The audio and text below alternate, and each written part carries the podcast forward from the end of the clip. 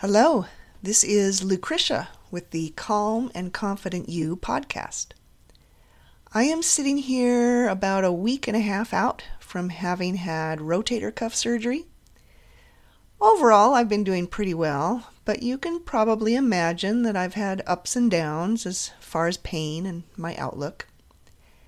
Today, I'm going to continue talking with you about the issue of staying positive, thinking positively, and managing your outlook in the context of different times and situations. I don't consider myself a naturally positive person. I don't go around thinking and talking and saying positive things. But I think as I go through my days, I do have a good outlook going forward. I don't get stuck in the negative and I don't dwell or ruminate. I don't tend to get sad and stay sad but I do have to catch myself and remind myself to not get stuck. So let me show you how it's been going post surgery, and that will give you an example of what I'm talking about. Yesterday in my Facebook feed, a memory popped up, and it was me posting that I had just gone for a 90 minute run and then jumped in the lake to cool off. My reaction yesterday to that memory was that I couldn't believe that really was me doing that back then. That was 11 years ago. Even when I was running or jogging regularly, I never fully accepted that identity of being a runner, mostly because I'd been a non athlete most of my life. But the reality is, I did do long distance running for several years. Now, with my arm in a sling following rotator cuff surgery, it is even harder to think of myself as that person who is running long distances. It does make me sad that I can no longer do that, and it won't be coming back. I now have osteoporosis, and I can't even think of going for runs. I've already had a broken foot three different times from trying to increase my level of exercise each spring. And happily, over the past two springs, I have not ended up with a broken anything. So, for a moment yesterday, I felt sad about that memory. But I also was feeling pretty good physically yesterday. I actually had a good night's sleep for the first time in several days. Generally, since the surgery, when I settle into sleep and stay in one position, the pain in my arm increases. Yesterday, I was able to go out with my sister and enjoy a tour that is going on this weekend at several artist studios around our area. We thought we would go to three or four. We ended up seeing about seven studios. We also had lunch, which was nice. And I did not hurt at all during all of this, and I didn't get tired. It was a great day, especially for someone recovering from rotator cuff surgery. Now here I am this morning. Today is not so good. Trying to sleep last night did result in my arm hurting a lot. I could not get into a sleeping position, which did not result in increasing pain in my shoulder. It's very frustrating when that happens. Sitting in my recliner chair watching movies led to my arm hurting. Lying down in bed, propped up on a couple pillows, led to my arm hurting. It woke me up enough that I tried to readjust by turning to my side, propped up on another pillow with my arm braced. It felt like it might work. But I again woke up with my arm hurting really badly. Of course, I was not getting good sleep, and that was bothering me too. When morning came, I was not yet ready to be awake or to get up but my arm was hurting so much that I just had to get up. I'm sure you've experienced something like that yourself. I was not enthusiastic as I got up. I just knew that over the past week or so, when I was upright and moving, my arm tended to feel better, so I thought I should get up and get moving. But my attitude was not ready to start the day. Normally, when I wake up in the morning, that's when I do my best thinking and I feel creative and I hop up and I do writing and I create social media posts and I'm pretty happy in the morning. That wasn't the case this morning. I took some Tylenol and waited for it to start working. During this time, I did some reading. I looked at social media, trying to let time pass and for my shoulder to start feeling better. But it wasn't working as I expected. As I sat on the couch, my cat hopped up to join me. I had my coffee and I had my cat, and he was purring loudly. I know that I've told you before that I try to be mindful of moments like that, and I did so this morning.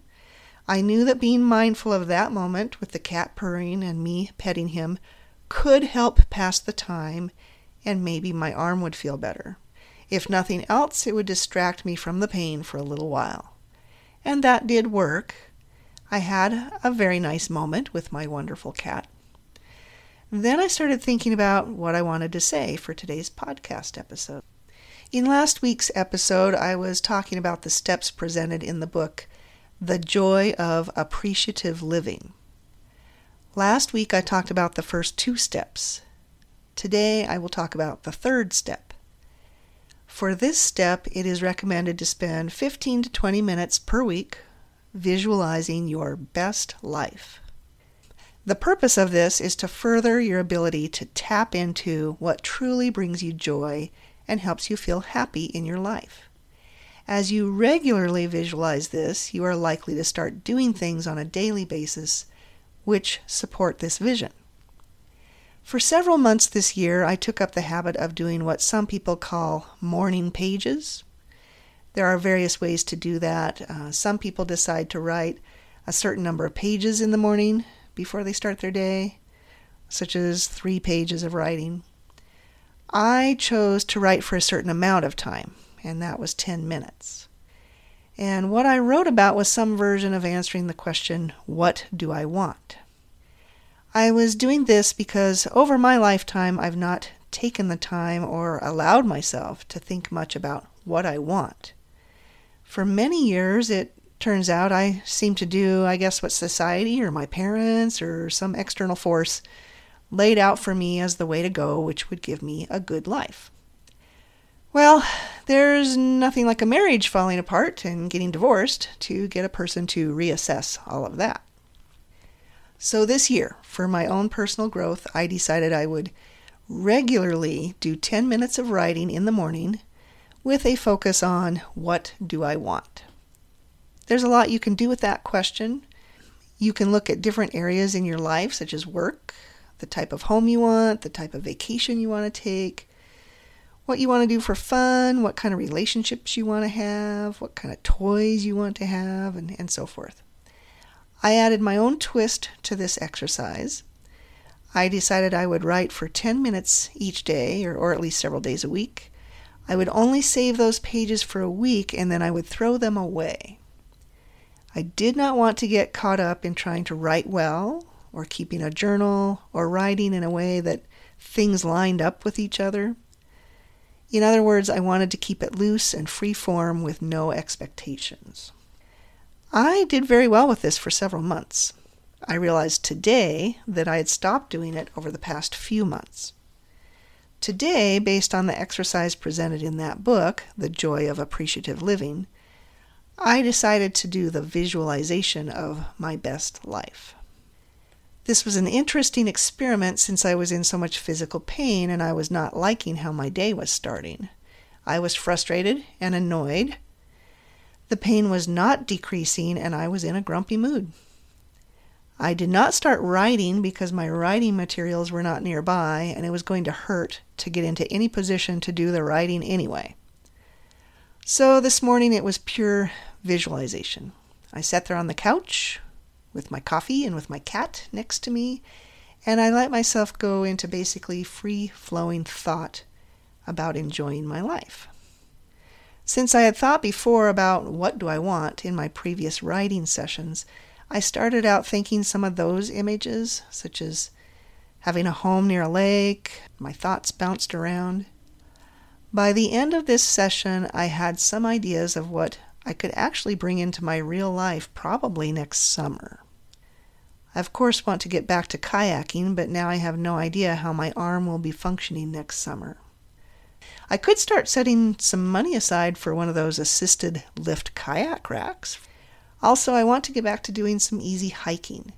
If you heard one of my previous podcast episodes, you know that I decided to not do one of the hikes I'd been considering a few weeks ago. Now I'm thinking next summer I could probably talk my son into going on various hikes with me so that I'm not alone. And I want to hike with destinations of seeing either waterfalls or lakes. Let's get back to the topic of attitude. You can see that despite my pain and unhappy morning, I did manage to direct my thoughts to something more pleasant. And you can probably hear in my voice on this podcast that I'm in a much lighter mood and having a better outlook. I know I still have to go through all of this pain and healing and physical therapy and work to try to get back the physical ability to do those things that I was visualizing and that I've decided I want to do next summer. That is a long and I'm sure difficult process. And again, I am having to be patient and accept delayed gratification. If I think too much about the difficult process I'll be going through, I could easily put myself back into a negative attitude. But currently, I am back into a good mental attitude. And surprise, my arm is not aching at this moment. It's now three and a half hours since I took that Tylenol, and I've had two cups of coffee. While I've been thinking and writing and talking, my arm has been resting in my lap. So that combination seems to have led to a reduction in my physical pain. Yay! Thank goodness. I'm truly am very relieved and happy at this change. My point in telling you all of this is really to give you the example of how moment by moment in time your situation and your thoughts can change along with your attitude and your outlook. Our minds are very powerful. Luckily, the physical pain that I am experiencing following surgery comes and goes. Sometimes it's more, sometimes it's less, sometimes I'm not in pain at all. When it is painful, sometimes I can be confident that it will subside in about 15 or 20 minutes after taking some medication. This morning was an example of the pain lasting for hours. Nothing I was doing was helping it to subside. Then I did that 15 minute visualization of my best life, and I began thinking and creating this podcast episode. This podcast episode is itself an example of how redirecting your attention and changing the type of thoughts that you're entertaining can lead to improved physical changes and reduction of pain. I hope I'm not boring you with my talk of my after surgery recovery process. As a counselor, I am constantly interested in how our thinking relates to mood and to our physical experience. The interaction between those three things is the basis of cognitive behavioral therapy, which is the main approach that I take when I'm working with people. I hope it is helpful for you to see me use it on myself and share my experience as an example of how it's supposed to work. And by the way, I'm never certain it's actually going to work. I am happily surprised at my current improvement in both my physical pain and my attitude today. I also hope that you can see that all of this psychology talk and the different interventions are not just talk or gimmicks. I actually use it for myself, and I keep proving it to myself. When I share it, I hope I'm proving it to you too that this stuff really does work. If you liked this and would like to try it for yourself, you can go to my website, growingemotionalstrength.com, and on the home page, you can sign up for a free seven day email class on becoming calm. In that, I introduce several simple steps you can implement for yourself Please try it out and share it with your friends. And until next time, be well.